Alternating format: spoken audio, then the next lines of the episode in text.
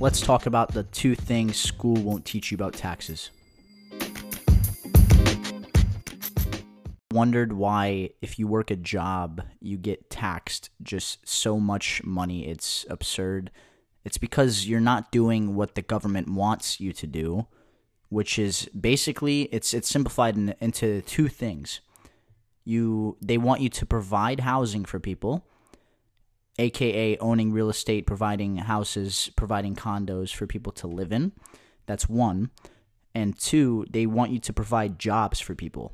That's why you see those business owners, you know, big companies, corporates, they get all those tax breaks. You see all those real estate owners, people that own, you know, condos, houses, uh, complexes, all that kind of stuff. They get all these types of tax breaks.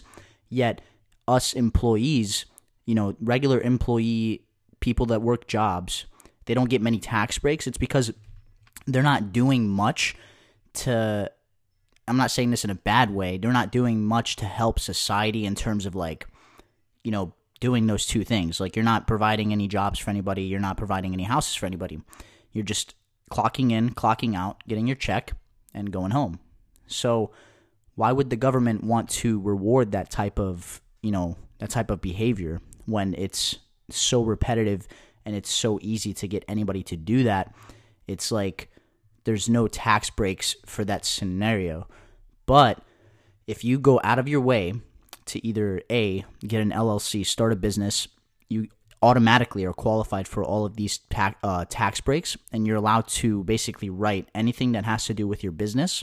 Or uh, if you own real estate, you're automatically qualified to write things off that has to do with that, if that makes sense. So if you are curious as to why when you get a paycheck that is around $1200 and 400 of that goes to the government it's because you're not doing much in terms of what the government wants you to do which they won't tell you growing up and going through school because it's a, it's a whole system right they put you through kindergarten they put you through first second third fourth fifth sixth all the way up to high school college you're prepped to when you graduate to get a nice, well paying job so you can keep the country and the system operating.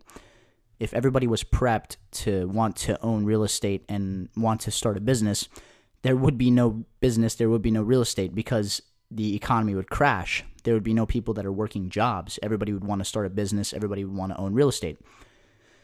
So, what that means is school is good for that. School is good for that one reason. My old argument was, you know, school's prepping everybody for working a job, but ultimately, we all have our own choices. We can be an employee if we want, you know, but when you graduate and you get out of high school and you decide to go to college, just know that the government wants these two things from you if you want to be rewarded in the end.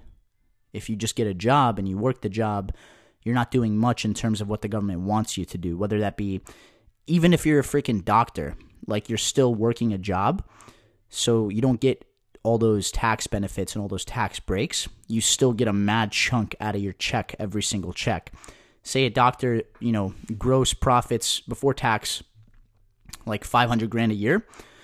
I'd say around 250, half of that shit is going to taxes because at the end of the day, the doctor and the lawyer, for example, are still employees. They're still working for the government.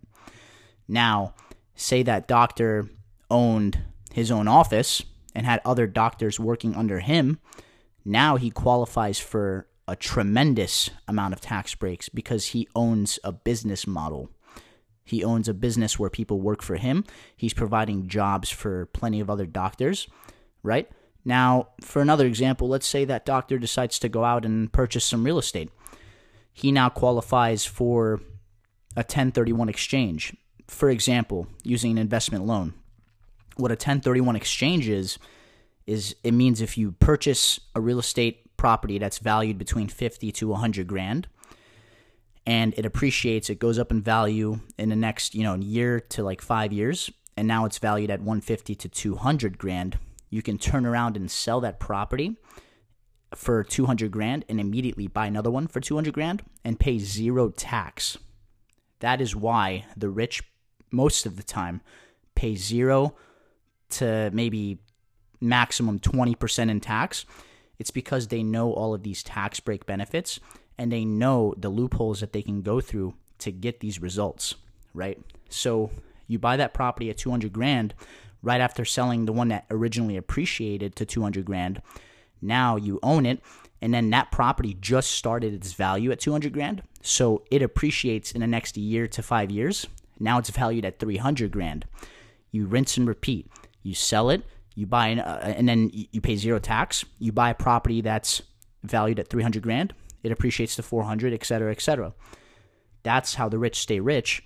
And they just won't tell you this in school because, again, if everybody knew this, there would be no way to do it because everybody, it would be oversaturated. Everybody would be doing it, right?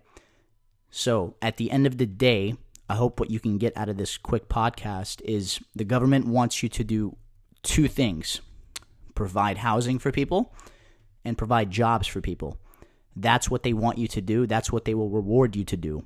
If you don't do any of those things, you're just going to be a normal person. They're not going to reward you. Not, why would they need to reward somebody for doing something that they don't want them to do, if that makes sense? Or they don't value them to do, if that makes sense, right? Also helps the economy, also helps the housing economy if you do those two things. If you guys enjoyed this, share it with all your friends and family, subscribe, and see you on the next one.